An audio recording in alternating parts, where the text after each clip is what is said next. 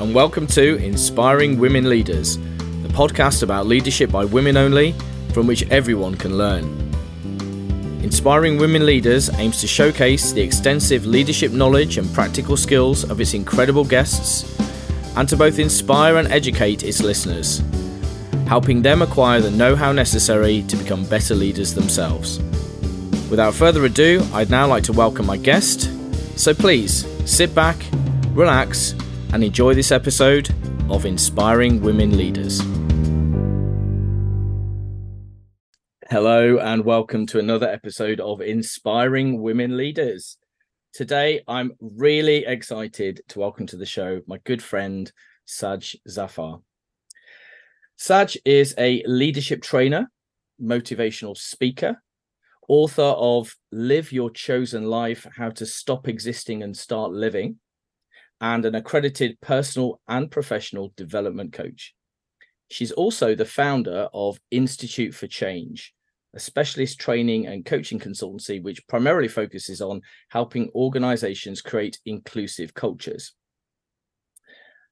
Having spent a lifetime overcoming barriers, defying many gender roles and stereotypes, and achieving many firsts, Saj delivers her training and coaching programs to a diverse range of organizations specializing in helping and supporting senior leaders to get the best out of their workforce. Qualifying in social work and graduating in forensic psychology, it's no surprise that at the tender age of 24, Saj ended up in prison. One of her claims to fame is being the first and youngest Asian female to join the prison service as a prison governor. Not surprisingly, the very things that helped to catapult her to success, young, Asian, and female, became her challenges as she tried to strive and thrive in a predominantly white male environment. Her can do mindset, attitude, and resilience led her to spend the next 20 years working in challenging areas of both local and central government from setting up the first therapeutic unit for young sex offenders in the UK, leading on transformational change programs in failing institutions, working for the Prison and Probation Ombudsman, prison reform, and public pr- protection, led her to build an exemplary reputation in strategic leadership, working effectively with senior leadership teams, including government ministers and senior officials in both local and central governments. It is these credentials that led her to uh, her appointment as the ministerial engagement lead for Grenfell and subsequently the Windrush program. She is a renowned authority in leadership development and organizational change. She has a professional credibility with a proven track record of leading, shaping, and influencing large, complex change programs within regulated environments. It's her ability to create psychological safe spaces, have candid and courageous conversations, that have led her to become the go to person for gender and race equality. Saj uses her experiences and weaves these into her training, coaching, and mentoring to make learning interesting, impactful, and of value for the participants. Her own experience of working in all male environments as the only female leader and managing those relationships, regardless of the treatment she experienced, she managed to thrive and strive, making her today one of the subject leads in helping organizations change the demographics of the top tier.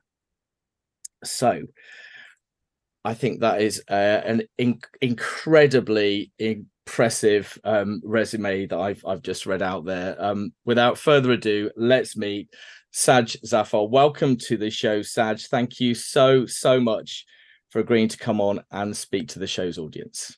No, thank you. Thank you. Do I call you Dr. Adam or are you Adam? Just call Adam is fine. Adam is oh, fine. Right, because I love We're the friends. fact that you introduced me as a friend, and I thought, oh, okay. Uh, do we do the formalities here, or do we just plunge in and just be No, friends? no, no, no. We are well. We are we are friends. That is true. That wasn't just for the introduction. the fact that we've spoken at least once before. exactly, but it was a, it was a deep connection that we made in, was, in that in was. that. That no, was a good... thank you, thank you, Adam. It's such a privilege and honor to be in this space, and thank you for inviting me.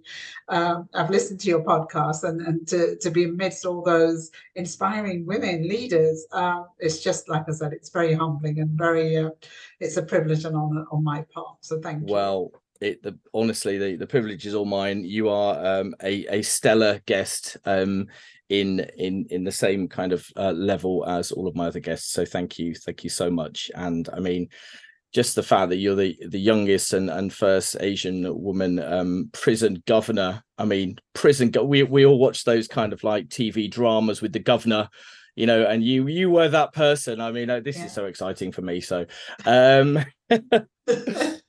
so I mean, I've um, I've read out that um, inc- incredible bio that you um, provided me with, and uh, really appreciate that. But can you, in your own words, just kind of you know, kind of personalize it a little bit, tell the audience a bit more about yourself, including your current work roles and and the, the leadership positions you've you've held in the past as well, please.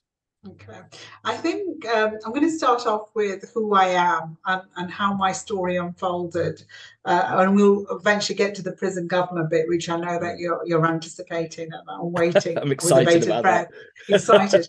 um, but I just want to give a little bit of context because, um, as, as, you probably can see and hear, uh, uh, I am from the South Asian descent. So my, my parents are typically from uh, Kashmir and, and migrated uh, in the late 70s to the UK. And um, my, my dear father uh, landed in a small South uh, Yorkshire mining village where we were the first Asian family uh, to, to, to, live. And, and so um, just going back in time, you know, as one of the first Asian families, both parents illiterate, uneducated, really sort of here to, to make a bit of money and return home. That's what dad used to say, you know. And um, so my life was pretty uneventful for the first five years. And then uh, uh, obviously at the age of five, I went to school. And that's when I first became aware of my difference. And the difference I'm talking about the fact that I was going to be different to all the other children.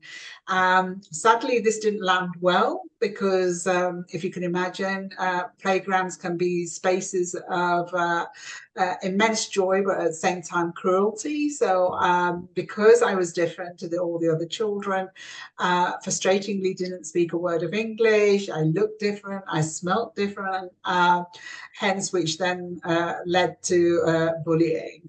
And, uh, and I'm just going to fast forward the next five, six years where um, the running theme of my so-called life became the fact that uh, teachers were consistently complaining to my parents saying that uh, uh, I was always distracted, um, you know, wasn't putting the effort in, uh, wasn't doing or achieving as well as the other children. Uh, and and and, and the, what I'm going to use this in a very light term. It was a very schizophrenic uh, life, even at those tender years, where on one hand you've got the school which is excelling and, and it's a it's a learning hub and and you you don't fit in because you can't speak the language, let alone do the work that's expected of you. And then you've got illiterate, uneducated parents that don't speak a word of English and, and very insular, inward thinking and really protective about their culture and who they are and their identities. So I was growing up with this, so it was no surprise. By the time I was 11, 11, uh, you know, staying, uh, uh getting detention after school was a, a readily thing. Uh, consistently having fights and ending with black eyes and bruises and, and uh, teeth marks because uh, girls when they fight they tend to, to bite more often and pull hair so so these this became the kind of feature of my upbringing or, or my growing years. And um, by the age of 11, uh, after uh, um, a detention, uh, I, I, was jumped by some bullies, and, and that's when I was stabbed. So, you know, um, so that's happened at the age of 11. By the time I'm 15, Adam, um, things are pretty miserable for me uh, because now I'm starting to realize that, that the life I'm actually born into, which kind of contributes to, to, to the writing of the book, is the life of not of my choosing. It's the life that I've been um, born into. Um, and, you know, because I'm a female child, there are no expectations from my parents or, or from the extended family. Uh, you know, the best that they can hope for is an arranged marriage and a brood of children. And interestingly, that is the same expectations that uh, my white teachers had of me. So uh, when I went to one of my career advisors at the age of 15 and said, um, you know, I, I wanted to, I want to do my GCSEs and I want to do really well because I recognize if I had education, perhaps then I could break away from from my so-called life. And and he just, you know, I, I, I literally remember, you know, verbatim, it was, what you know, stop wasting your time. You know, the best that you can expect is an arranged marriage and pushing out children. Uh, and, you know, so I just felt I was stuck in this this place, very unhappy space. Uh, and it was around that time that I decided that um, perhaps my ambition of breaking free was too ambitious, and uh, and and I'd grown up with that shame and guilt and fear. The fact that um, as a female child, if you grew up, uh, the best you could hope for is was marriage, and the only other way to escape was death, and none of those two appealed to me. So um, and then around just after my GCSEs, I decided that I um, uh, I was never going to leave, and the best way to do was to end things, and that's when I took a heavy overdose. Um, and ended up uh, uh, in A&E having my stomach pumped out and the next day being transferred across to, to the psychiatric unit where a beautiful blonde female psychiatrist assessed me and said that I was having an identity crisis. And my father's uh, interpretation of that was one way ticket back to Kashmir. So if you imagine the first 15 years of my, you know, life have been about struggling, trying to fit in as an Asian female into a Western world. Now at the age of 16, I'm being sent back to Kashmir uh, where there's no running water, no electricity. People talk a language that I can't speak a word of. So one minute I'm sat on my bed, drooling over George Michael, envisaging that he and I were going to meet and live happily ever after. That's before I discovered he was gay. yeah. uh, uh, and the next minute, I'm being transported to, to, to this small remote village in one of the most remotest parts of the Himalayan mountains and being told that I have no ticket back to the UK. And uh, two years, four months, and 15 days I spent there.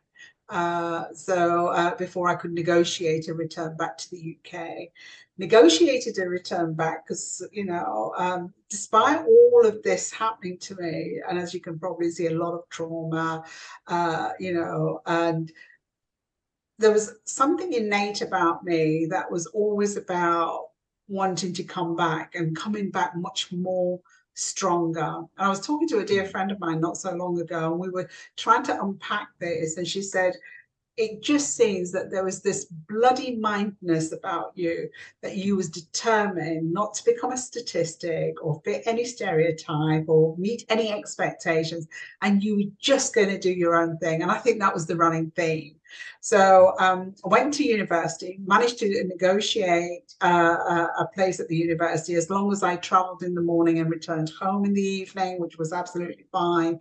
And after four years uh, of um, graduating, on the day I graduated or finished the, the last of university, unbeknown to my parents, I had a one-way ticket out of the country to um, uh, so that I could fly out. And by the time four o'clock would happen, my parents would be expecting me to walk through the door. Instead, they would get a, a letter telling them that I'd left, basically, I'd run away.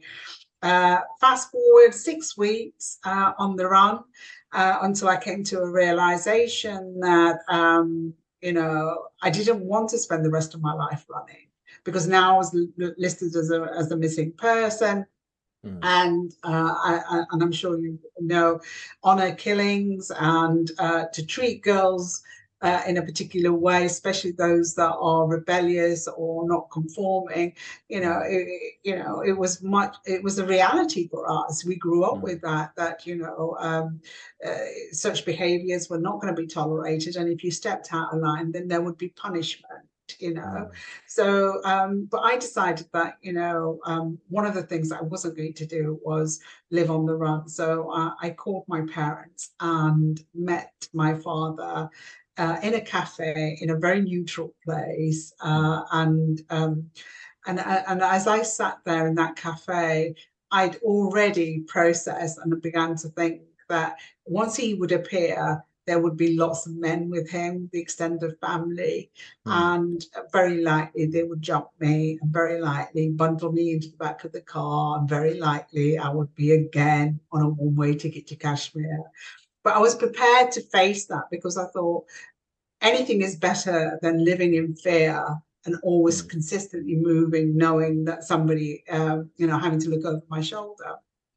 And um, my father passed away four years. And for most of our life, we were always at loggerheads. Uh, and I guess particularly to understand each other. And it, looking back now, I think it was one of the most bravest things that my father did on that particular day in that cafe. And whilst he struggled to understand why I had done what I had done, and you know, as you can appreciate, you know, he's one of the elders of the community, people respect him, like him.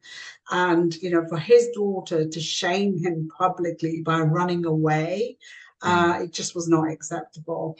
And as I tried to articulate to him that I wasn't pregnant, I wasn't using drugs, and the only driver for me leaving home was the fact that I wanted my freedom. I wanted to live a life of my own choosing, which mm. really entailed, it was very limited, by the way. It was very much about get a job, have a nice little place to live, drive a mm. car, uh, do my own shopping, eat what I wanted, and just do what 20 pluses, you know, kind of people mm. do.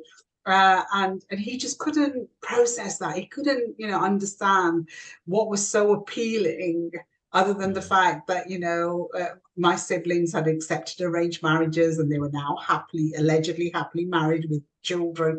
And here I was, you know, tormented by the sheer things that I'd grown up to expect and it, I should have accepted. Um, cut long story short, after about an hour of talking to one another, there came, I don't know what it was. I've never asked him and I never got to ask him. And in a split second, dad just looked at me and he just said, he said, this really means a lot to you, doesn't it? And I said, yes. And he said, we're never going to be able to stop you from doing this. I said, no. And he said, um, you know that I've come uh, fully armed with most of the community men and uh, they're all expecting me to bring you out to put you in the back of the car, drive you up to the airport, and put you on an aeroplane back home. And I said, I know that. And he said, I'm not going to do that.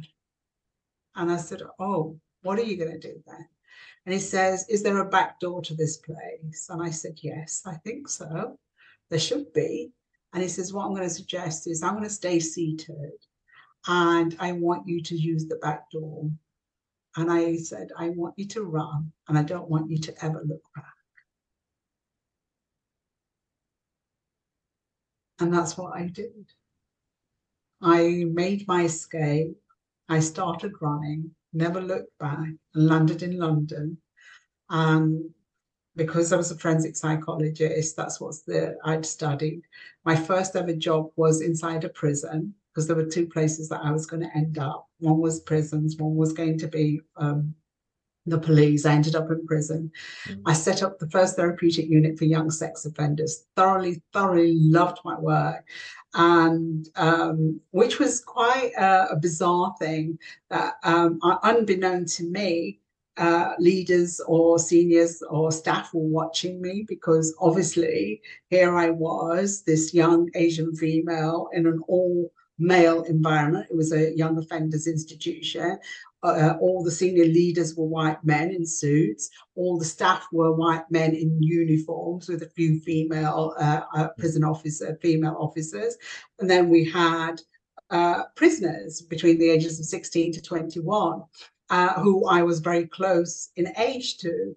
And they were like, you know, how does somebody like this end up in a place like this and manage to survive. And I did. I didn't only survive, I did really, really exceptionally well. And, um, you know, I don't mind sharing. I think we might as well go all out. Uh, I've spent years in therapy, and I think the connection my therapist made was the irony of my story is that I've spent most of my life trying to escape. And then, you know, I end up in prison, the only place where I feel safe. I feel as though um, it's the place where I can connect and build relationships and, and be comfortable in. So that that's the irony of that story. But um, I I ran the unit for for five years, and then I was approached by the senior governor. Who, who basically and and the beauty of prison service uh, or prisons is that I, would like to think that the when we're looking at the um, uh, diplomacy scale. They're very crude and crass. They don't mince their words. There's no such thing as pink and fluffy. And if they've got to say something, you're never ever left feeling confused as what did, did somebody say that to me. so uh, uh, and and the words that we used to describe me was you're very ballsy you know i like your attitude. I love the fact that you know you seem quite settled uh, and you need you know you've got a lot of respect from both staff and prisoners alike.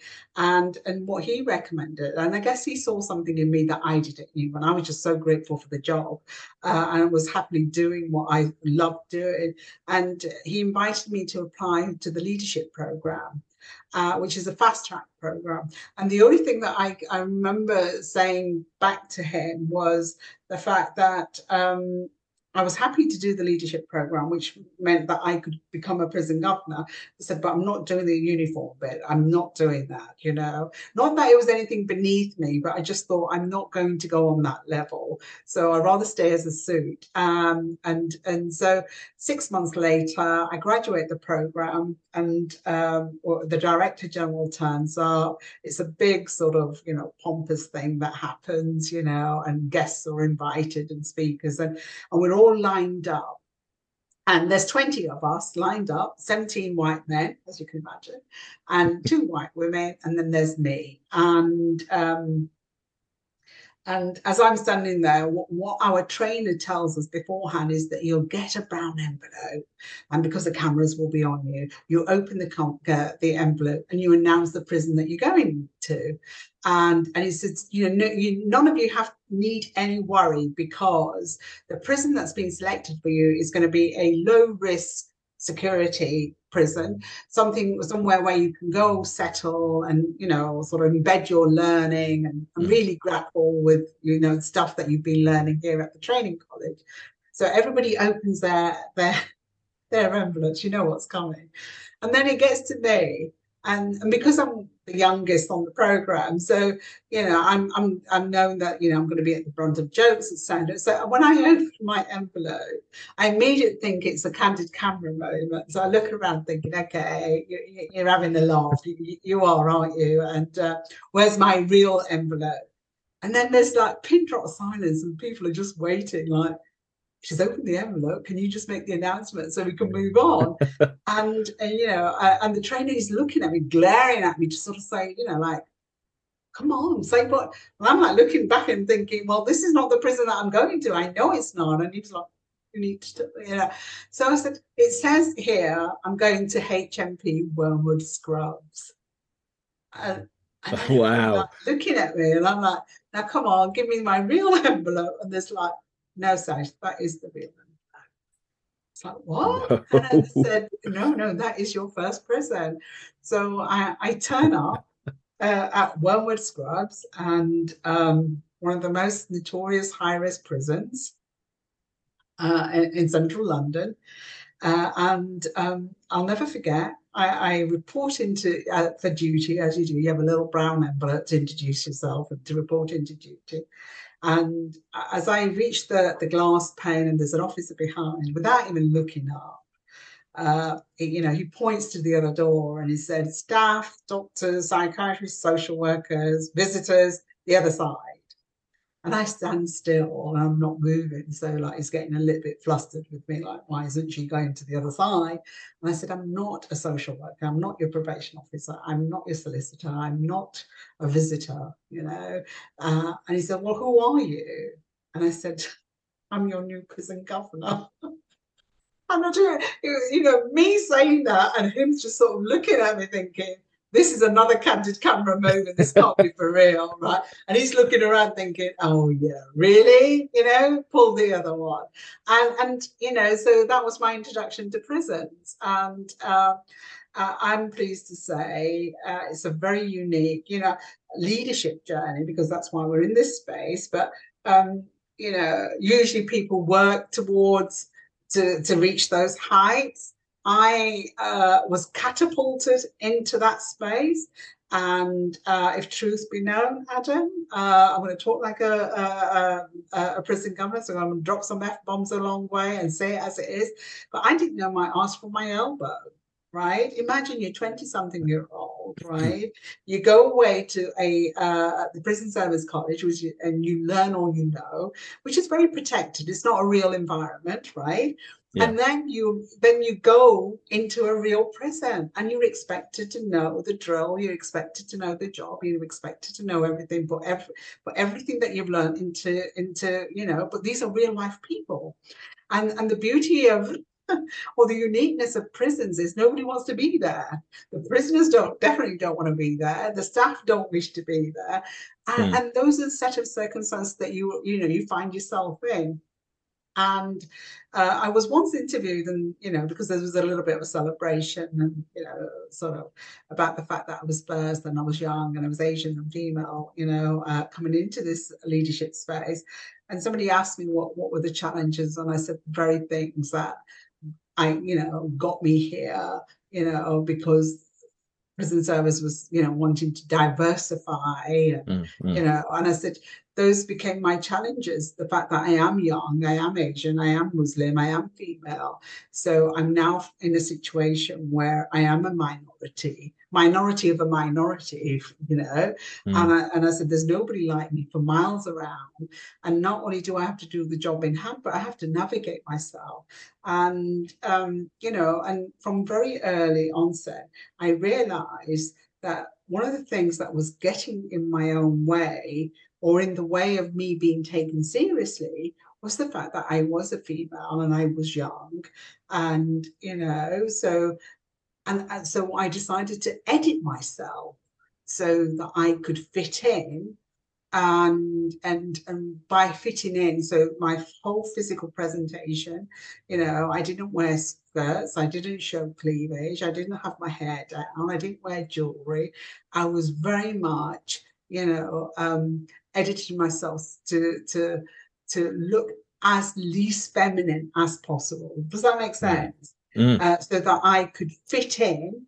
And and if I was in the mess, or if I was in the gym, or if I was on the landing, when they were talking, this is I'm talking about staff, and, and when they were talking, if they were making racist jokes or sexist jokes, they'd look up, see me, but then they'd be like, "Oh, it's okay, it's Saj because you know she's one of us."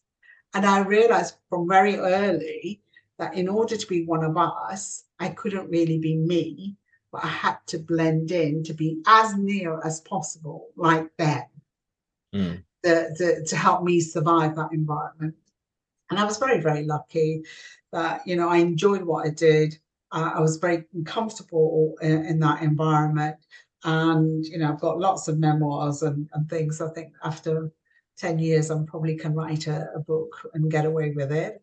Uh, uh, and then, yeah, and then I, I uh, along the way, I got married, had two beautiful children, realized couldn't have a, a breast, a child on the breast and a child on the hip and run a prison, you know. So mm. in the end, uh, I took leave, which was a very difficult decision for me.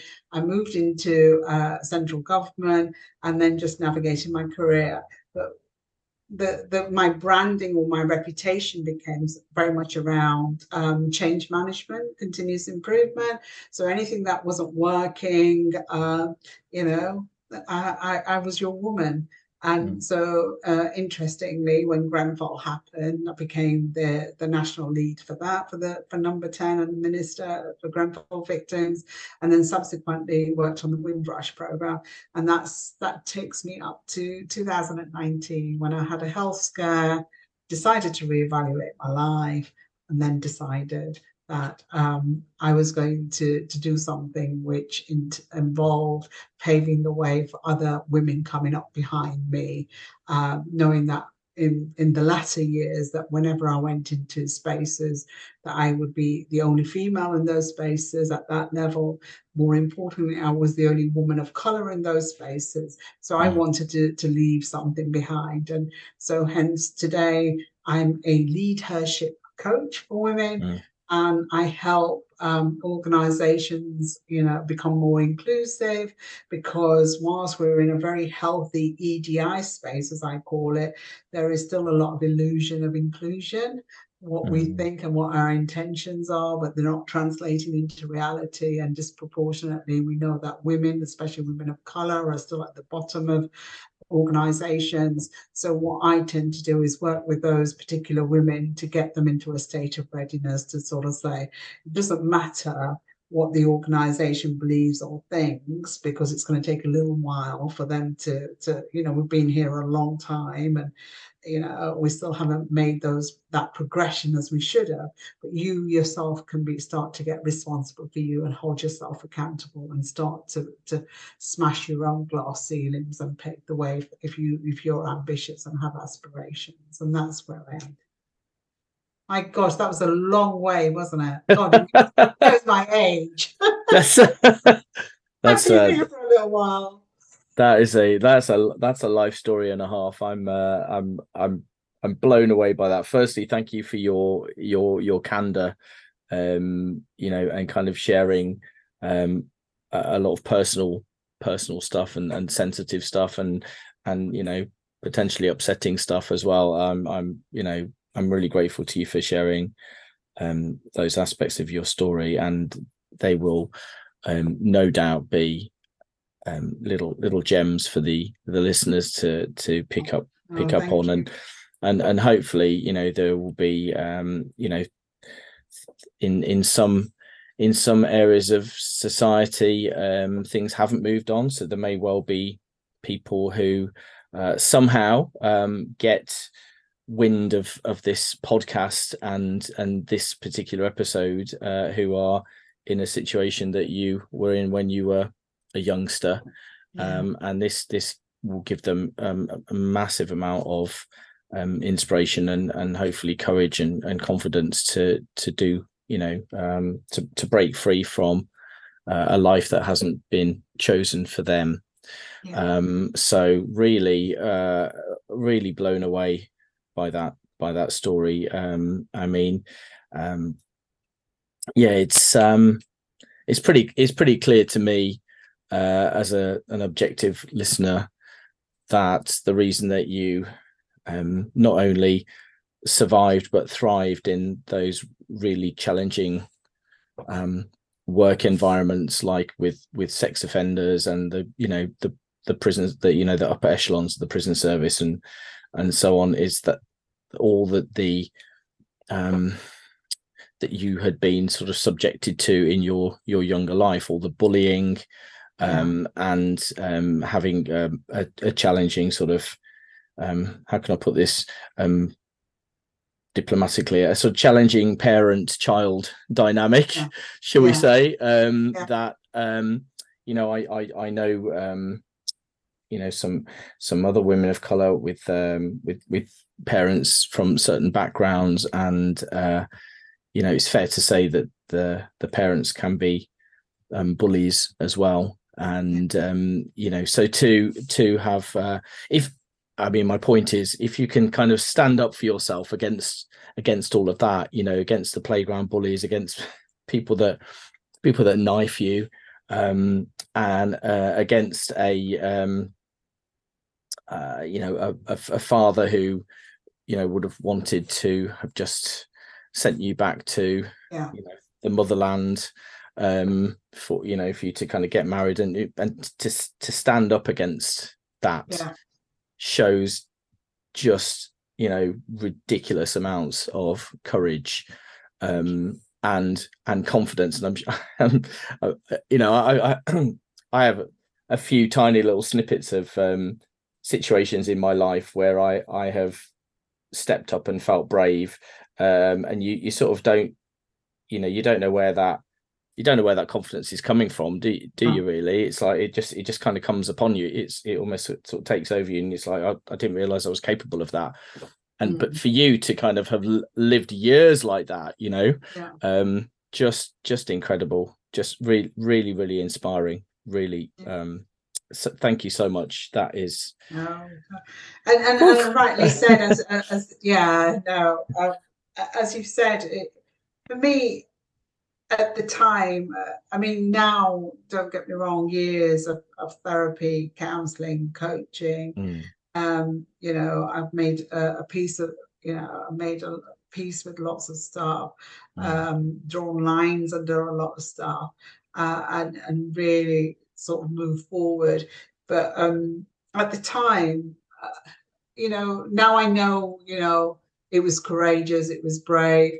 But at the time, it was no, it was just me being me. Does that yeah. make sense? Yeah, yeah. Because you, you don't un, you don't understand, you don't know, uh, because for uh, and if you're consistently in that space where you're being challenged and everything that you stand for, every belief that you have, every desire you have, it's just being, you know, um, taken away and, and just refused on all accounts. And and the only thing that, you know, and nobody ever um, because they were not educated and they didn't know. Uh, and, you know, one of the, the reasons why I have been able to draw a line under this is the fact that if you don't know yourself any different, mm-hmm. you know, you're going to be as good as the parent that you've been parented by.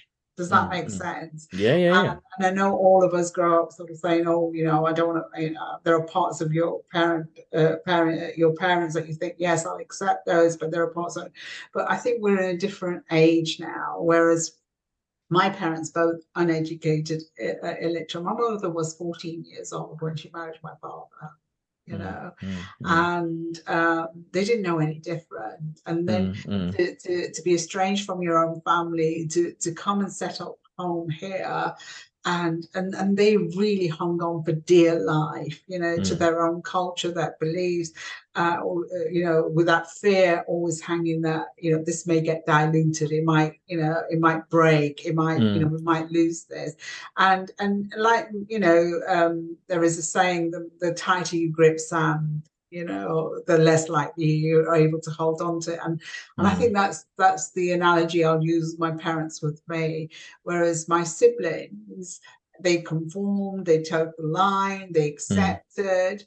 Um, where there was a, there was a part of me that just refused mm, mm. refused and mm. um, it wasn't the fact that i set out to be rebellious i just knew that what i was asking for would just be basic human rights you yeah, know, yeah. Uh, I remember uh, when I turned 17 getting super excited. Girls like ham, I was very tomboyish, and I know girls like handbags and makeup and stuff like that. For me, it was cars, and I couldn't mm. wait to learn to drive. And when I went to my father and I said, I want to drive, and he was like, Girls don't drive.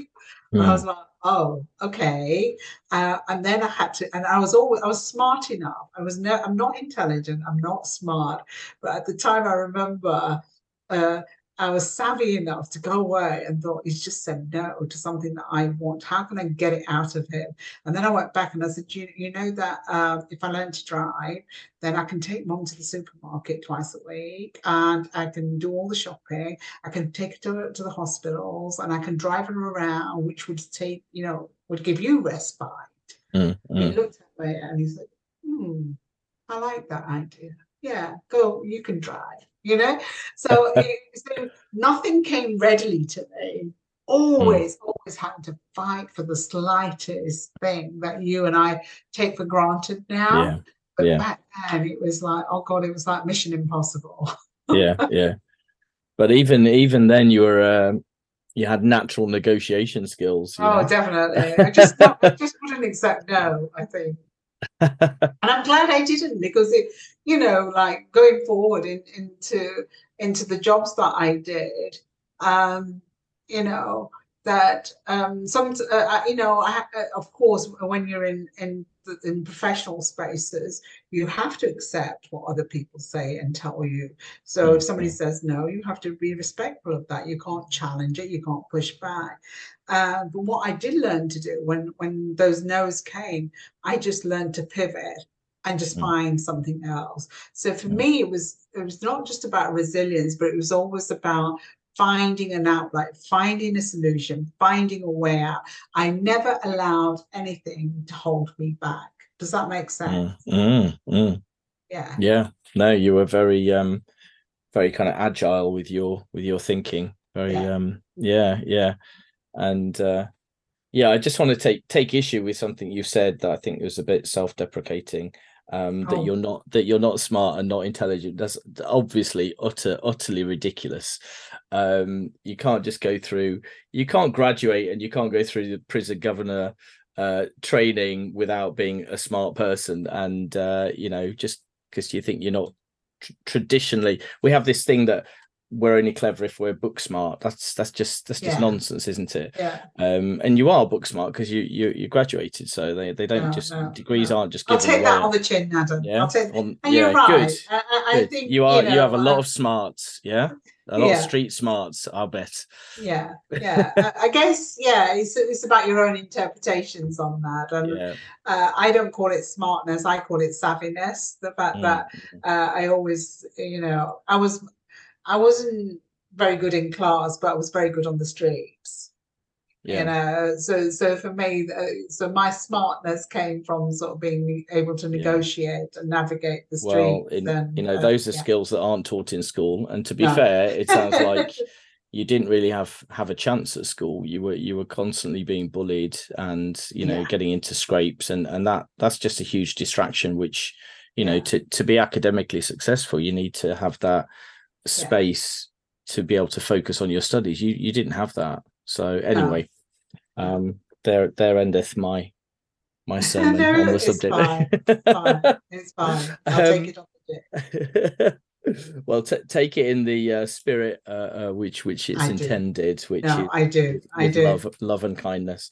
Um, what's what's your personal leadership style um, now, and and and kind of has it changed from when you were, you know, in in those very senior leadership roles in yeah absolutely service and two ends so of the spectrum two yeah. ends of the spectrum so um when you're talking about leadership in prisons or even in, in the civil service in central hmm. government mm.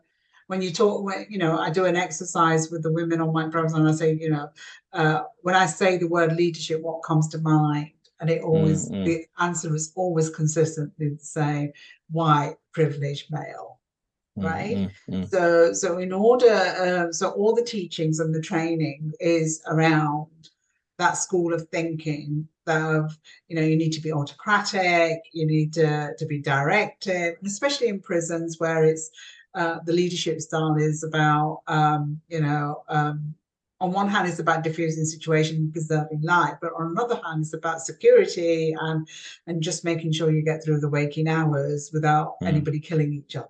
You know, and it's as simple yeah. as that. So yeah, yeah. there's very little space of any other intent in intervention other than being direct and, and, reactive. You know. Yeah, yeah, yeah. So.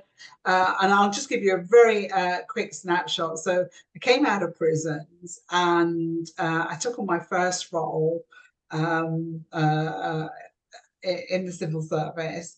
And after the first couple of days, me landing, um, and I was very, very lucky and, and blessed that I had a member uh, on the on the team who used to be an ex prison officer.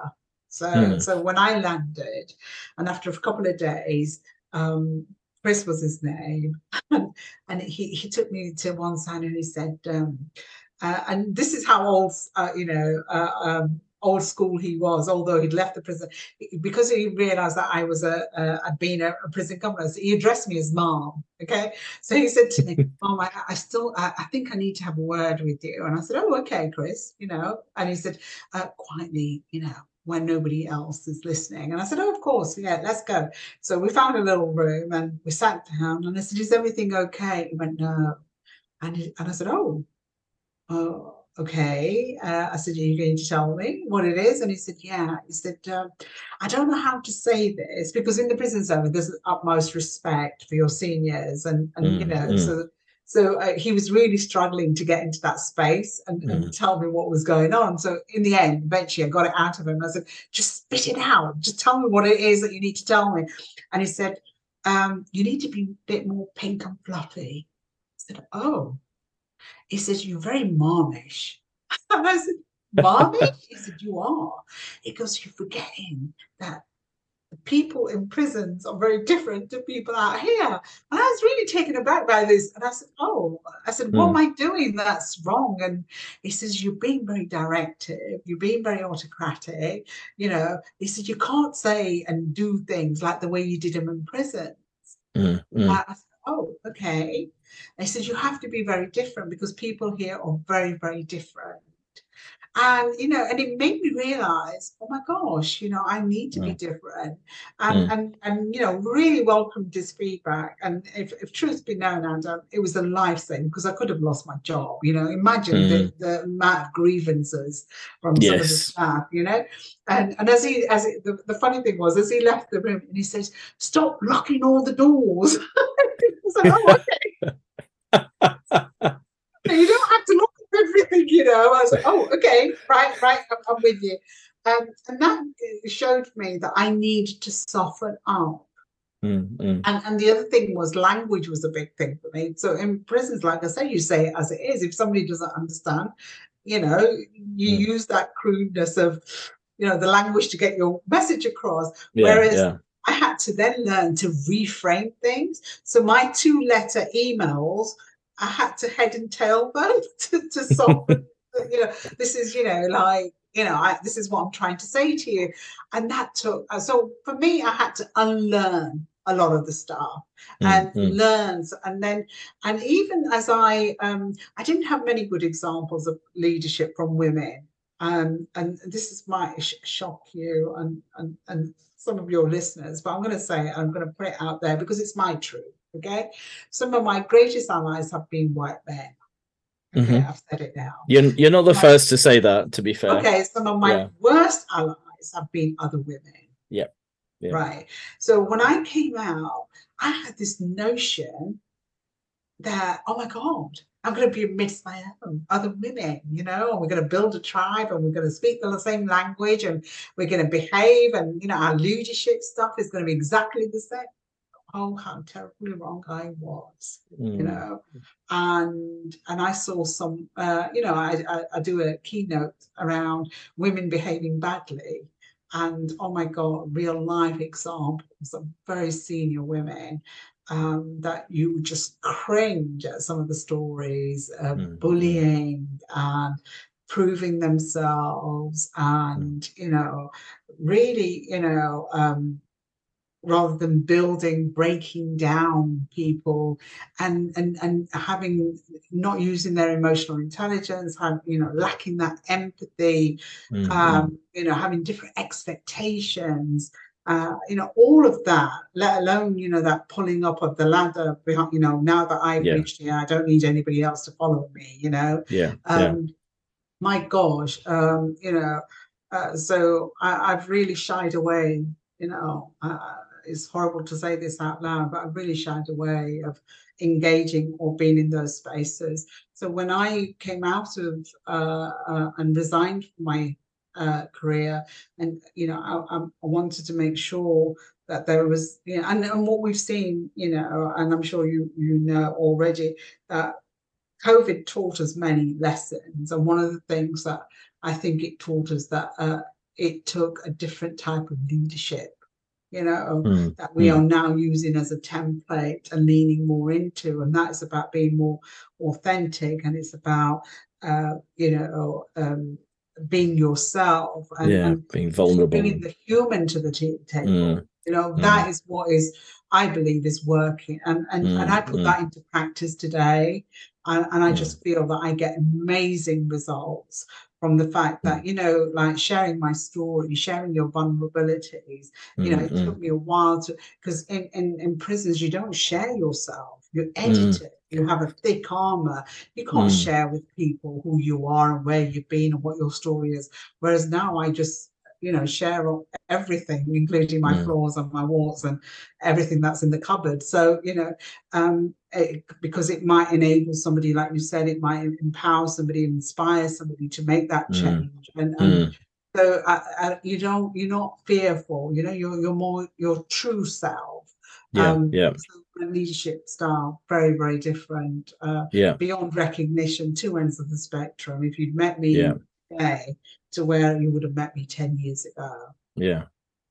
That's fascinating. Um, and I can, yeah, I can, I can see why, why they were so different. And uh, and and and God bless Chris. We we love Chris. oh, God, No, seriously, and Um, and, I do believe that God sends people into your life for reasons and seasons and purposes. And Chris was a fantastic ally. Um, you know, because if you Mm. hadn't had that conversation, I honestly believe I would have been sacked or I would have been looking at some disciplinary. yeah, uh, yeah. You know, it, my my career would have taken a huge nosedive. Yeah, yeah, absolutely. I mean, yeah, you're right. The kind of the public sector outside of the prison service, presumably, and outside of the police force is a is a very different kind of It is. It pub- is. public service, isn't it? Um, it is. Yeah, and uh, yeah, so uh, so pink and fluffy, but really that that that translates as um, being being authentic and being vulnerable. Um, Yeah. and I and I think being courageous, but in a in a different context. Um, and having and and really having leaning into that emotional intelligence Yes. um as well being very empathic and and self-aware and so on um yeah that's uh that's incredible thank you so much um well the next question was uh was about your journey to leadership but actually i think we've we've we've We've really gone into that. that so that's uh that's wonderful um and the next question after that is about whether there are any people senior senior to you female or male that that helped you rise and and i'm i'm thinking about that prison governor in the the first prison that you worked at when you set up that Yeah. very successful service is that is is that um uh, i mean do you want do you want to talk about um how how he helped you or or, or the other people that that helped you No, I think he was my first and last. yeah yeah He really was. Mm. Um, I've never been asked that question, but now thinking out loud, I'm I'm just thinking. Um, back then, you know, he he was very senior. Um, I'm going to just make a presumption. I I don't think he's with us anymore. Uh, um, I think he saw something in me that I didn't Yeah. know. If yeah that makes yeah I had no ambition. I was just very, very happy. I was happily doing what I was doing, enjoying everything, and and you know, and and he uh, and I guess when he he offered me that opportunity, I took it because I took it blindly. I, I didn't take it with I, I, I I'm not going to sit here and say, oh my God, you know, when I was growing up, I dreamt of being a prison governor and being the first young exec. No, but that's just it never entered my head, you know Mm, mm. uh, girls like me, women like me, you know, we didn't have such aspiration. The only aspiration I had at the time was I want to break free. I want to, you know, I want to have my little Yeah. job and yeah yeah do that kind of stuff. That that was the Yeah. important stuff to me. So for for him to come along and and then against the backdrop of my schooling where I was always consistently criticized for not applying myself, not being smart enough, not being intelligent enough, you know, not concentrating, not doing well, not getting the grades. So for somebody to come along and says, you know what, I'm looking at you and I think you have the potential to go and do this program yeah and it will take you to a space that even you and I both, you know, it may, I remember him saying it may or it may not, but he said, you know, but you're going to have a go. You're going to Yeah. try. And Yeah. I just said it yes. Uh, and oh gosh, you are now. I remember giggling very girlishly, like, you know, uh, and very immaturely and, and sort of immediately think whilst he was talking, I was thinking, oh my God, I don't want to do the uniform thing. I don't want to do the uniform. And and then he asked me, and I said, Oh, that's the only reservation I have. I did it because out of the respect that I'd been raised to respect elders. And therefore, if he was going to say something, I couldn't necessarily turn around and say, Well, I'm not going to do that. Right. Yeah, yeah, so I yeah. kind of thought, Yeah, I'll, I'll do it. You know, you know, and, and, little did I know what it actually meant until it Mm. translated and became my reality. Yeah. And Yeah. after that, um, and I don't mean this lightly, for all the potential that he saw me, what others failed to see Yeah. was exactly those things. And what others saw is my presentation. They saw Yeah. female, they saw young, they're so Asian, they're so Muslim, and they were like, no, no, no, no. And you know, I um very early on, because the expectation is when you're doing the fast track program that every 18 months, two years, you still remain connected with your uh, commissioning body, which is the, the college, and they expect you to to go through the ranks quite rapidly because that's the that's the reason why you're on the accelerate program. That's, Mm. that's the reason why you're fast tracking. And after about 18 months, I was told that now you need to look at your next grade and you need to start to, to go for interviews. And and this is a true story. And um, I went for interview, and I think you also know, Adam, if you look back in your uh, your uh, career journey, sometimes you can go into a, a, a, an interview and you just know you've nailed. You know, Mm, not mm, from, from the way you've presented, but the, Mm. the kind of reaction that you got from the panel. Mm, mm. So I had to do this quick little presentation and, you know, and then I had to answer a series of questions and I left there, you know, just flying. And I thought, do you know what? I know I've got it. I, I just felt it in my bones. I just felt it that, that I, you know, and so, um, so the next morning the phone call came. And so I was sitting at my desk, the phone call came, and it was the, the governing governor of this particular establishment where I and, and he was the main person on the panel. And he said, Oh, Saj, and this is how the, the conversation I, I remember it verbatim. He said to me, Saj, um, you know, I'm just calling to just this, this. First of all, can I just say, uh, you blew us all away. Mhm. Right? So now you and I are sitting here 20 years later, when somebody says you blew us away, you immediately think that this is going to have a fantastic ending. Right? yeah. Yeah. but even as soon as he uttered those words, and in those days it was you know the the the the, the landline phone, Yeah. Yeah. I knew there was a but. And there was a but. And he said, but um, really sorry to say, we have we will not be offering the, you the post.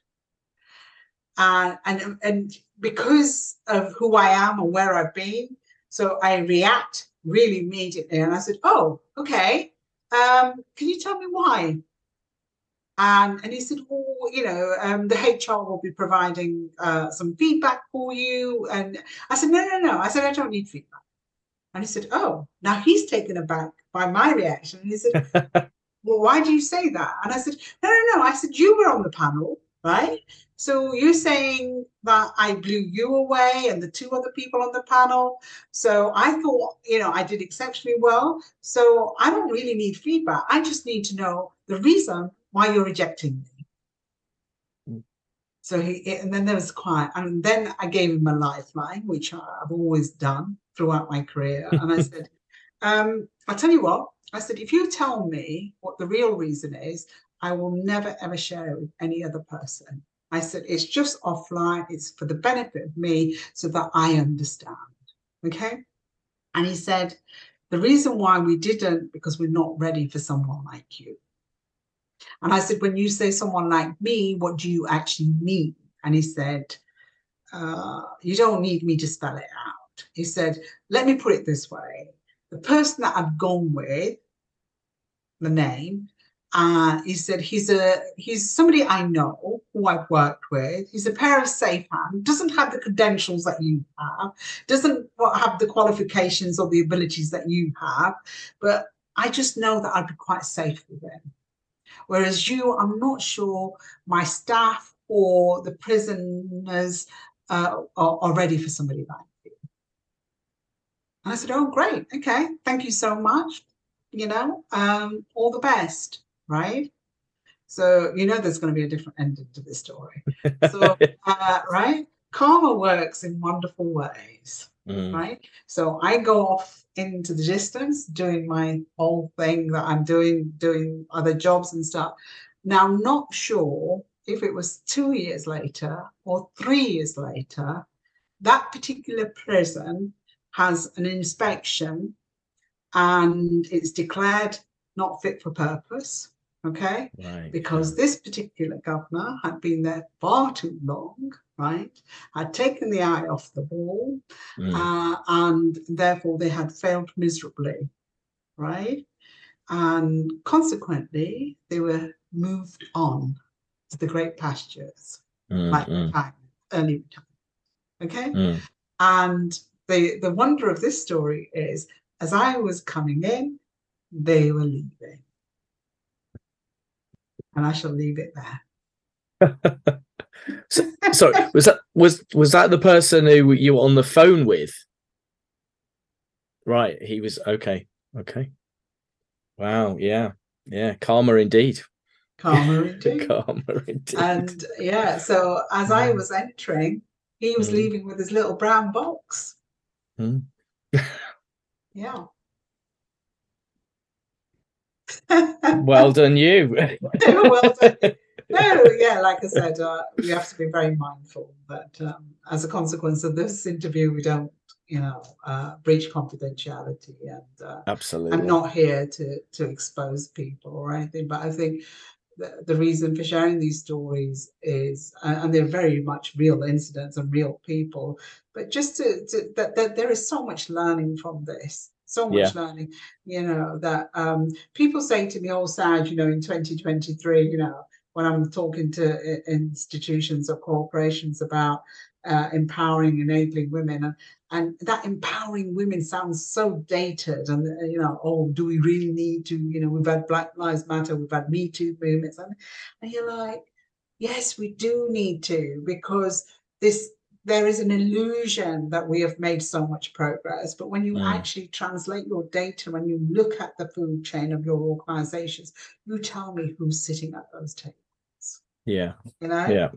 yeah. And if you can't name one single person of color at that table, then Yeah. perhaps you know there is some work to be done Yeah. yet. You know, Yeah. yeah, Yeah. Yeah. You said it earlier, didn't you? The illusion of inclusion. I. Uh, yes, That's a that's a great that's a great phrase. yeah. I think Yeah. I made it up as I went along somewhere. Uh, it, it Oh. kind of stuck with me because it is, isn't it? It- it- Yeah. and it's your perception rather than your reality. You, you Yeah. know, lots of, and don't get me wrong, I know some fantastic chief execs, executive, you know, directors, and you know, with the best intentions, and you know that their heart's in the right place. They do want to make that difference, but somehow it doesn't. It gets lost in the prioritizing or whatever it is, because you know Yeah. the day job, and and and then they tell themselves, oh, you know, because we've got these nice fancy policies and you know and and you know but when you say well what's the lived experience of your people where are or where are the people of color in your organization and then they start to stutter and stumble and then you Mm, you know what can you do you know Yeah. that's the reality isn't it that is the reality Yeah. that we have to face yeah. No, you're absolutely right. Thank you. Thank you for that. Um, I really appreciate that. Um, you you mentioned um about your probably your early days as a as a prison governor um in the uh, the infamous Wormwood Scrubs. Um, I'm sure even our international listeners will uh, will uh, have heard of it. Um, that you know you uh, you face challenges because of your gender, because of your ethnicity, because of your religion, and and and all of these things. And um, you said that you know you you edit yourself to to fit in. Um, I mean, is that is that the is that the only way that you you coped with and and kind of moved moved past that that kind of you know that immediate discrimination that you were facing um and the perpetrators were just kind of you know fobbing you off in a way with eyes it's it's it's all right. It's only Saj, you know. She won't. She won't mind us kind of saying saying these things. She's one of us, sort of thing. Um, but I mean, do you? I mean, it, it was a it was a different it was a different space that you were you were in then, um, and it sounds like you know like there are a lot of these quite hardcore professions like that like like the the police like the mm. military mm. um where you know if you don't if you don't make all all efforts to fit in then it's it's going to end up going wrong for you um but i mean how did you actually uh feel how did you how, how did you process that i mean if if there are people in similar situations to you and they're doing the same how do you advise them to to kind of manage that now with your with your kind of wise more experienced hat on? How do, do you wish that you'd handled it differently? Um i don't in my defense uh I don't think I could have done anything differently. Yeah, yeah. This is not a criticism of, of what no, you no, did, no, by the way. No, no, this, absolutely. I'm, I'm just, you know, really fascinated. you're asking, and you know, I wish I could say to you, "Oh my gosh, I wish I'd done things differently," and mm. you know, I died a thousand deaths in Woodley. I didn't. For me, it was all about survival. Yeah, yeah. And also, most of us will conform and edit ourselves. Yeah. And keep our mouths shut because it would be career suicide. Yeah, we don't want agreed. that unnecessary uh, attention, right? Yeah. So I was very clear. I'd been given this opportunity that nobody else had had. Okay, yeah. I was yeah. the first. I think I'm probably the last. but you know, let's stick with the first bit. But if you know, and for me, oh my gosh, it was such a privilege. It was yeah. such a privilege you yeah. know uh, don't get me wrong it was um, you know the hours and the money wasn't great and and some of the stuff that you have to do is not you know i mean it sounds interesting and and all of that because i think mm. what the media and the world sees as prisons but yeah, when you're yeah. in it you know um uh, but i thoroughly enjoyed it and, and i think we know the, but looking back now for me there was no the way I behaved, but for, it was simple. I was a very simple person, and I'll give you an example. So when I went into the into um, into the prison, I became mindful that I was getting wrong type of attention. Okay, so when the staff officers would be approaching me, they weren't approaching me to, to seek advice and guidance on, on on my management or leadership skills. They wanted to know what my number was and, and if they could take me out. Okay. Mm. Um, similarly, if I went uh, into in uh, on, onto a wing, and you know, uh, my my my governor, the one uh, that I refer to, who started this, you know, wonderful journey for me, you know, he he said to me when I first landed at his presence, he's he he looked me up and down. I'll never forget. Oh my God, I, I was just shaking, physically shaking by the time he left me. But part of his induction was to look me up and down, and he and he and he looked at me and he said, I, I guess the people that appointed you, Saj, uh, you know, appointed you for, for your credentials and your your experience and your qualifications because the thing that's running through my head is that you're very similar to the age of you know the boys that I've got locked up. Okay, mm. this was my induction talk, by the way. And he said, My worry is that these boys are locked up and they smell a woman before they see a woman, right? So, um, if we're going to uh, say that you're going to stay in this prison, you're going to actually do the work, put it this way, you know, I can't blame them for what they feel and think and do. However, I can hold you responsible. So you really need to be mindful of who you are, because if there's anything untoward that happens, I'll be holding you accountable. And that was my induction. Okay. Wow. Right. And so I was, I always knew before my race, I think my gender was an issue because of my age, right? So yeah. Um, so so the the editing and i also knew that i had to rely because prisons and police work on comradeship mm. right it's not a job where you can claim to be me and myself and I. There is no such space. You need mm. to have your, um, you know, your, your, allies with you. You need to have mm. people around you. If there's an incident, that is, it's the nature mm. of the hmm. Yeah, yeah. So, so, for me, I couldn't sort of sit there and sit on my high horse and challenge people and say, well, actually, that's racist or that's sexist. I'd be doing that all day right? Mm-hmm. So for me, it was just to sort of say, well, you know, I'm not here to change their attitudes. I'm not here to to challenge their sexism or any of their ism or their limitations of their understanding or uh, of the world and and, and diversity. I'm just here to get through the bloody day right? Mm, mm, and if mm. it means that turning a blind eye, if it means switching off, it means not responding or reacting to some of the crude, you know, jokes that they have. You know, for example, simple things like you walk into a room, put the kettle on, love. You mm. know, and it's like, oh, okay, you know, what me, you know? And, mm. and so is is those gender specific things that I just you know, and, and and uh, what I learned to do, which which they thought was incredibly funny, was I became very, you know, um, I became like them. So I gave as good as, as I got, which is not something that I would expect anybody to respond because that takes uh, a, a, level of confidence. Do you know what I'm saying? Yeah, right? yeah. Uh, uh, and to challenge and to push back. So the question that you're asking me, you know, what would my advice be? I'd like to think while still maintaining my realism, I'd like to think that no person, especially today, um, given where we are, that they should be tolerant of anything that is untoward. The thing is, as a person, you know when somebody's being, uh, um, when they are treating you in a particular way or saying something, um, it doesn't matter. It doesn't need to have a name. You get this feeling. Does that mm-hmm, make sense? Mm-hmm.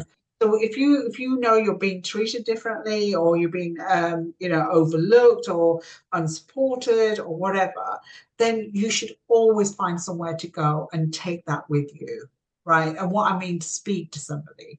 Yeah, um, yeah. You know, before you, nobody's saying you have to challenge. Nobody's saying that you have to to do anything. But as long mm. as you've got somewhere safe somewhere safe to mm. go to, to download, to express, to share what's going on, get mm. somebody else's insights, get somebody advice and guidance, build your allyship, then mm. make a decision do you want to do something or not? I'm consistently having conversations by where women will say to me that my biggest challenge is my mean boss, you know, my mean manager. And I'm sort of saying, okay, if we know that the manager is never going to move, we know that they're always going to oppress you and keep you down. Uh, they're not going to uh, enable you to, to, to, to, do the things or develop or grow and yeah. go for those promotions. Then you need to pivot. You need to make mm. those decisions. And that mm. is what I teach today in my coaching. Um, because we've got a long way to educate and inform. And, you know, I, I, often get criticized, by the way, and I don't mind putting this into this space where I often get oh, Saj, you're trying to work with the women when the actual problem is the institutions.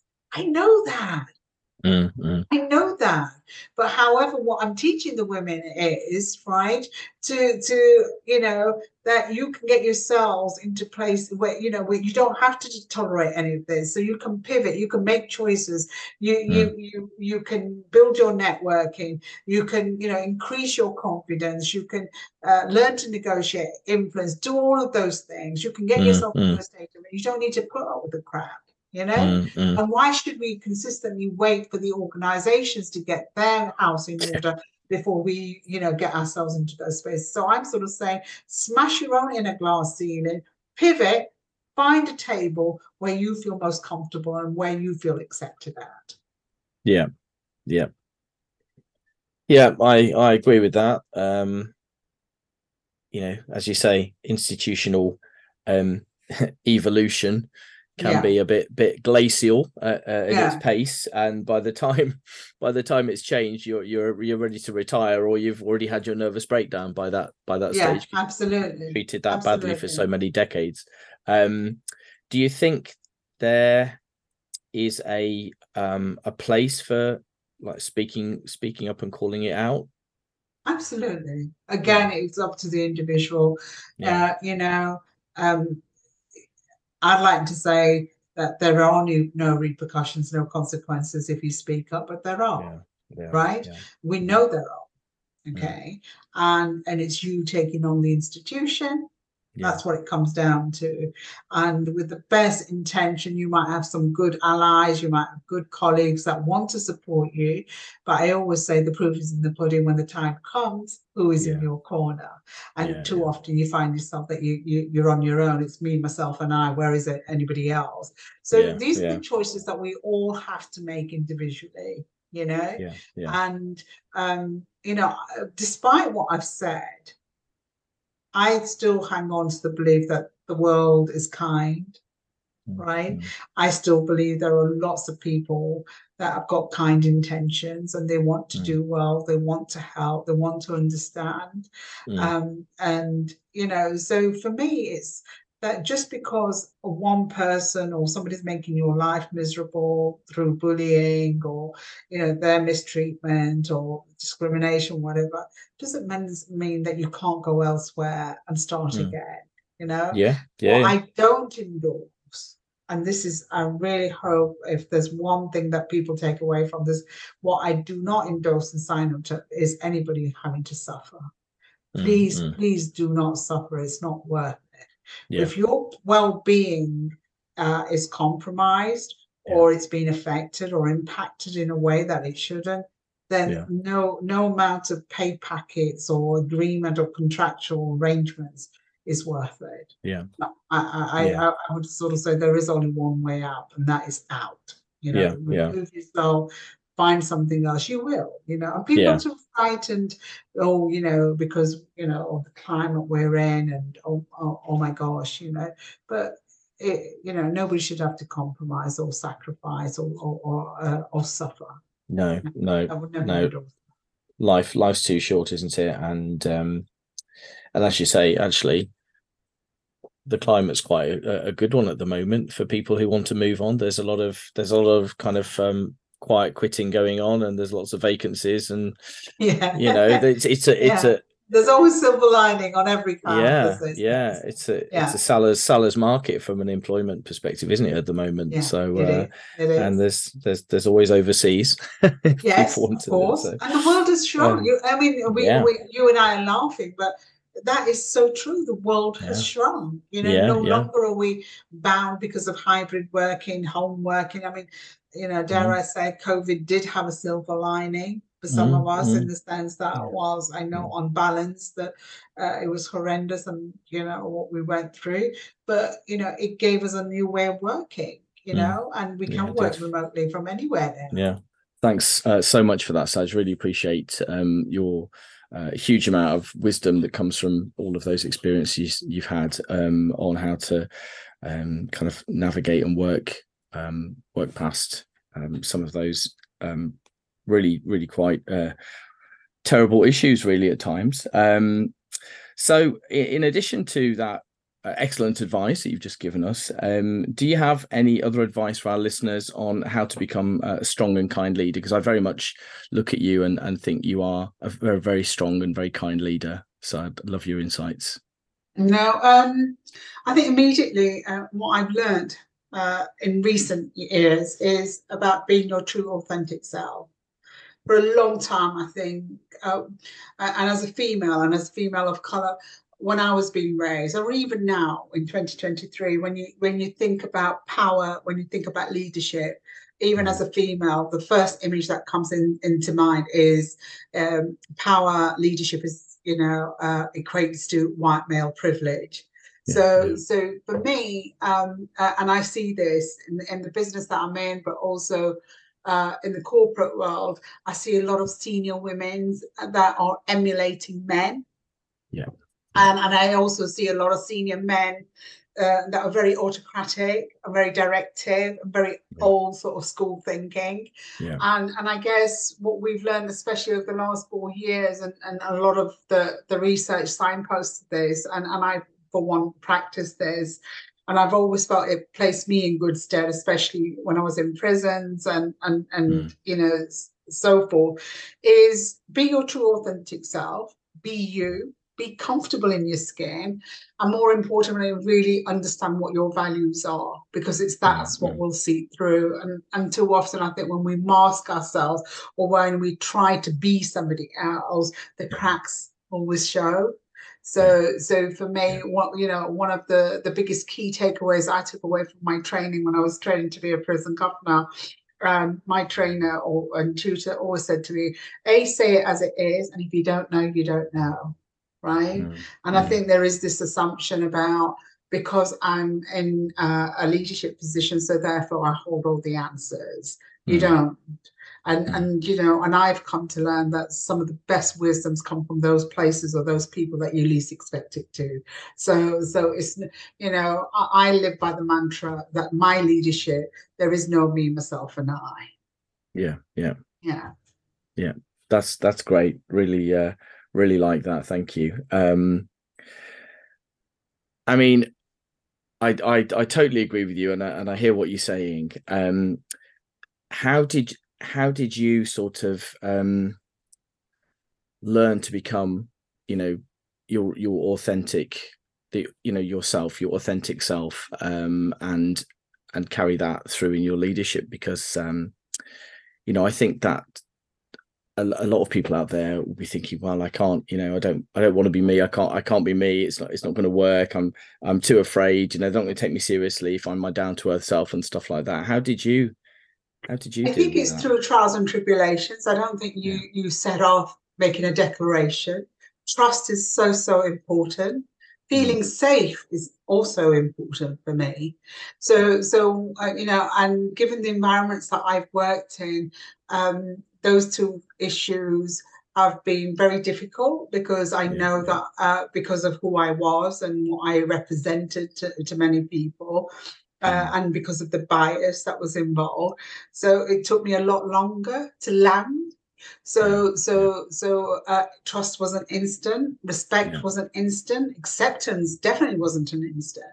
So I had to prove myself, and and I remember in the early days, um, I desperately tried to imitate or emulate what my peers were doing because I wanted to blend in. I didn't wish to be different.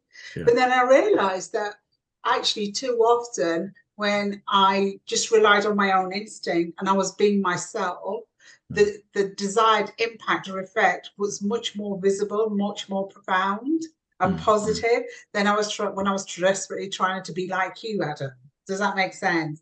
So, so again, it's about whilst it's difficult, and I always say this when I'm coaching, is courage is on the other side of fear and then fear generates from the the, the perceptions or, or the feelings that we have and and mm. too often i think you know the associations that we we make with something uh, a, you know a, a situation is uh, dependent on on our own experiences but as you mm. go through life one of the things that i think you know you have to come to terms with is unless you take a risk unless you try unless you practice you will never know yeah. and um and but it's also having that level of awareness and using your own emotional intelligence to sort of say what is my real fear is my real fear that mm. i'm going to do this and get it horribly wrong which i i think is very rare it usually is mm-hmm. if i if i do this is it fear of rejection or is it fear of something else and mm. it's more inward rather than this apportioning well you know if i say that adam's not going to like me you mm. know it tends to be less of that more to do with who we are and and you know the emotional baggage as i call it that we bring with us. Yeah. Yeah. No i i uh i, I think that's great. Thank you. Um yeah really appreciate that. Um you're you're absolutely right about um mo- modeling you know um on on on, on often um, privileged white men who are you frequently in these uh, leadership positions. Um, you know, see, see it in medicine um, with with female trainees um, who who work for uh, white male consultants. You know, um, quite frequently, um, which is which is a real shame.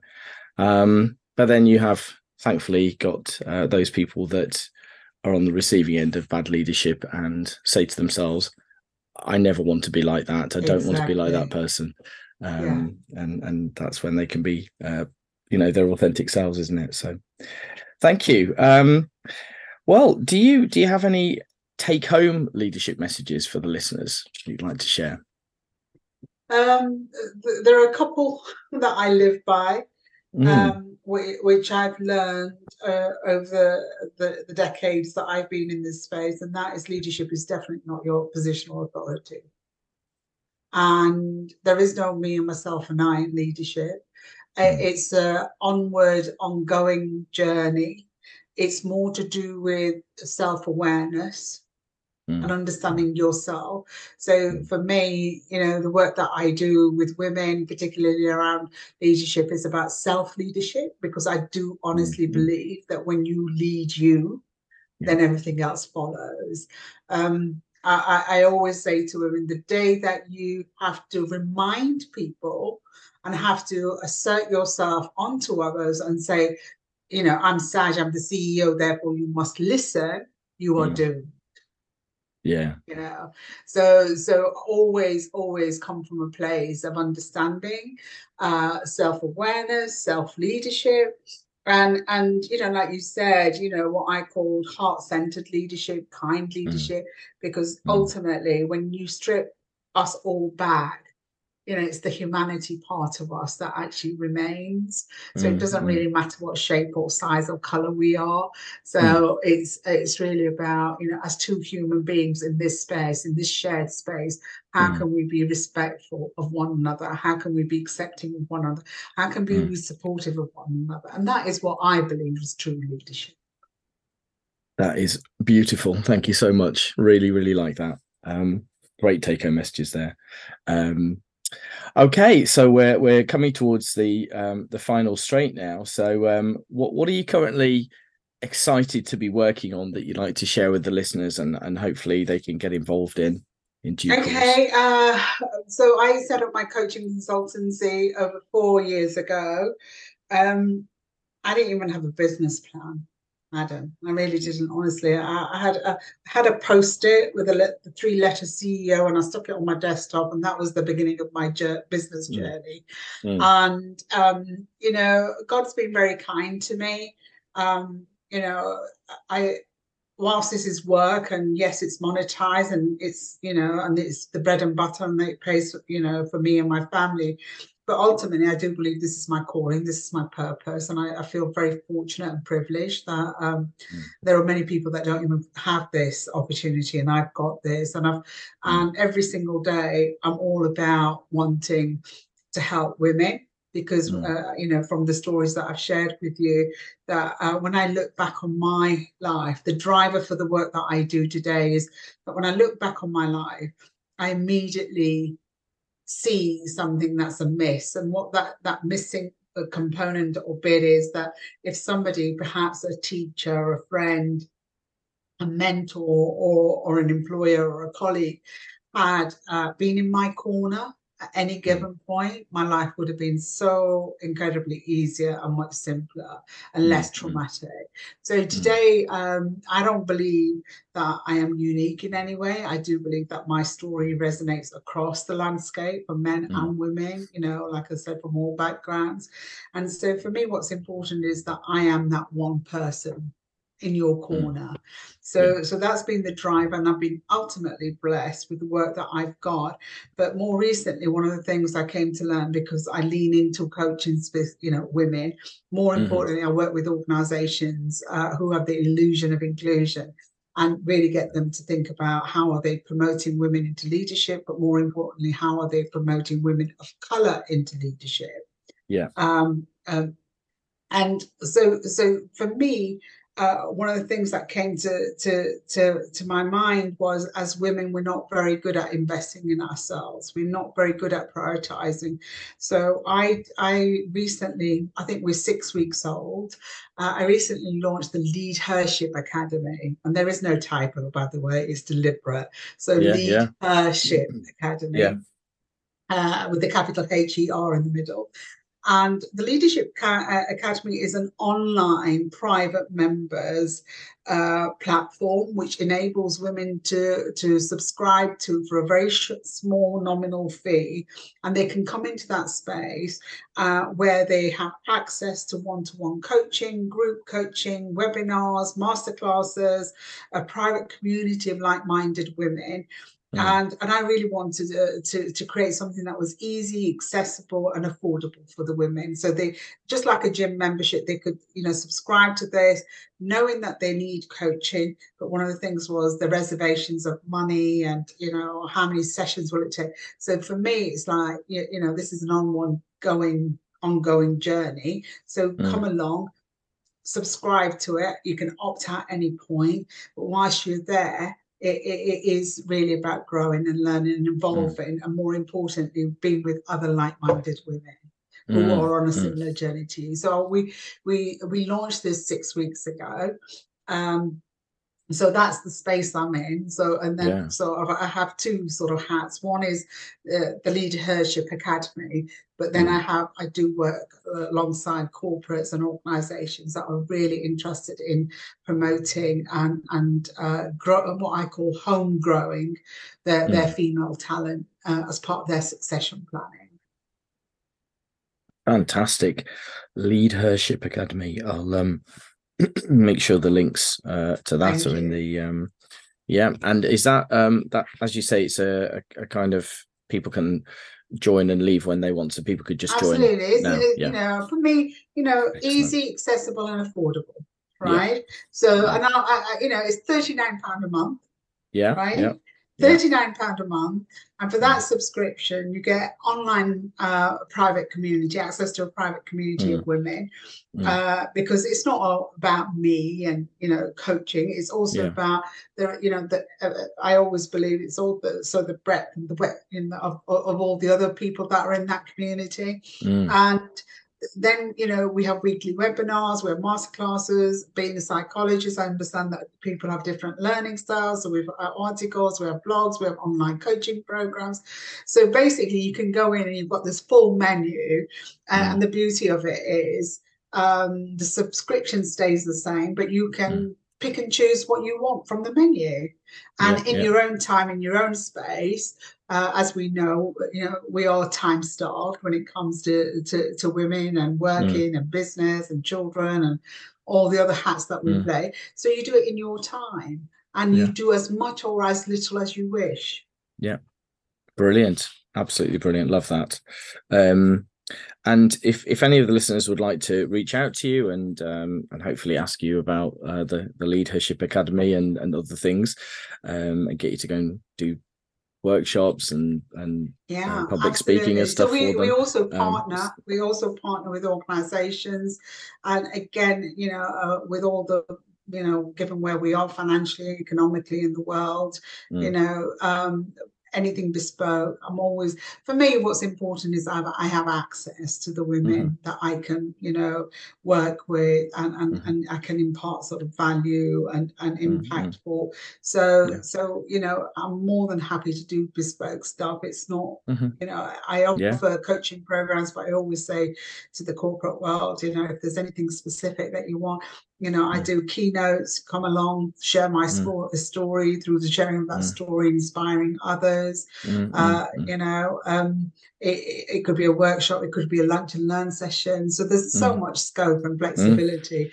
It really is about what the need, what the business need is. Yeah and and how how can um individuals and and organizations reach out to you if they okay so i've got inquire. two websites not one mm-hmm. but 2 mm-hmm. so, so so the first one is uh is www mm-hmm. instituteforchange.net yeah and okay. the second one is www dot leadership yeah academy www.uk. Brilliant.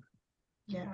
So for the individual women that, uh, you know, some of your listeners, for the individual women that are really interested in the academy, I would really encourage them to get in touch with me through the mm-hmm. Leadership Academy website, mm-hmm. mm-hmm. and uh, they can go on there. It's it's so simple. They can navigate yeah. it, enroll, you know, um, uh, and connect with me. And for, for the corporations, institutions, it's www.instituteforchange.net, which yeah they can again contact me and we can kickstart a conversation. Perfect. Perfect. Well, that's great. Um, I hope lots and lots of people reach out to you um, through Thank that. you. Um, Thank you so much. Yeah, no, it's uh, it sounds like really, uh, really important work. Um, finally, do you have any any closing words you'd like to share with the listeners? Um, there's so much to, you know you want to say, but I think in summary, I just want to sort of say um, when I look back in my own life, you know, I, and I always start with that my story is your story, and it will resonate on many levels with many people.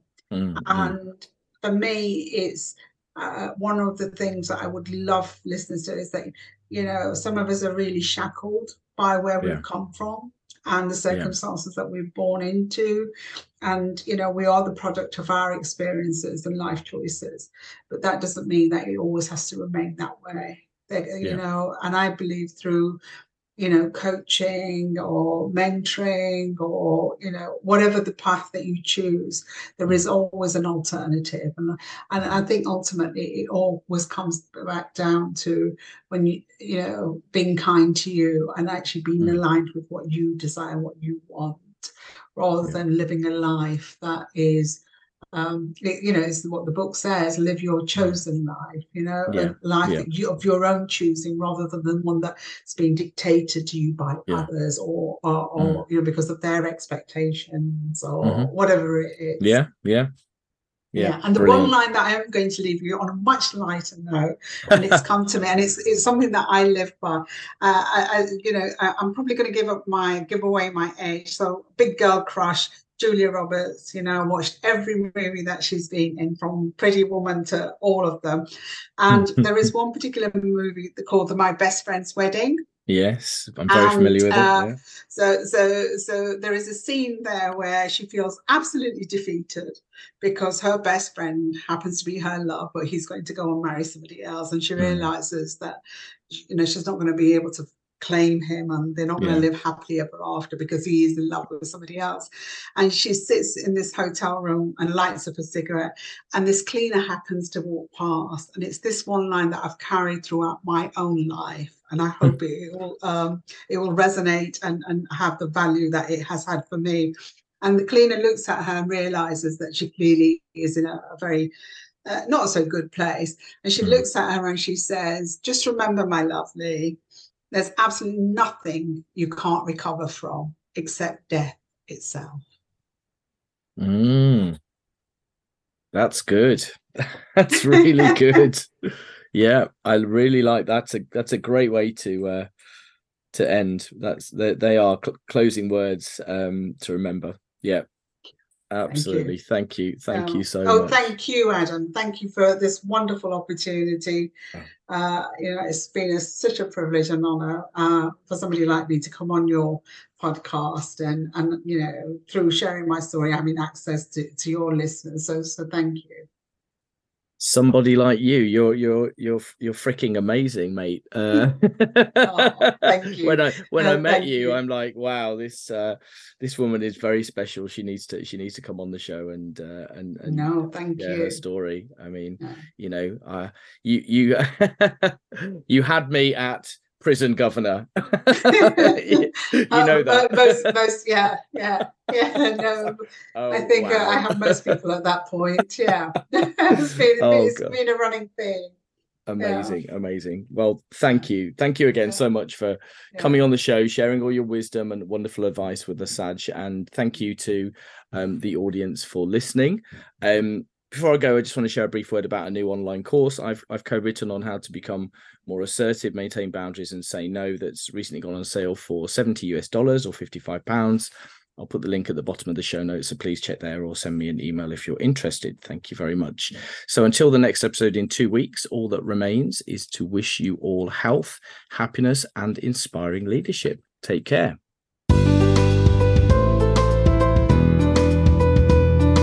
Thank you so much for joining me and my guest on the Inspiring Women Leaders podcast today. I really hope you enjoyed listening to the episode as much as I enjoyed recording it. If you did, please download the show and leave it a rating and a review so that together we can share the amazing lessons we've learned from my guests with listeners far and wide and help as many aspiring leaders as possible.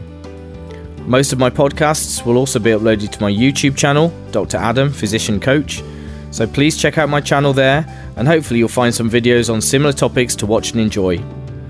Finally, I have some exciting new group coaching programs and a membership scheme in the pipeline, so please keep a regular eye on my website www.dradamharrison or one.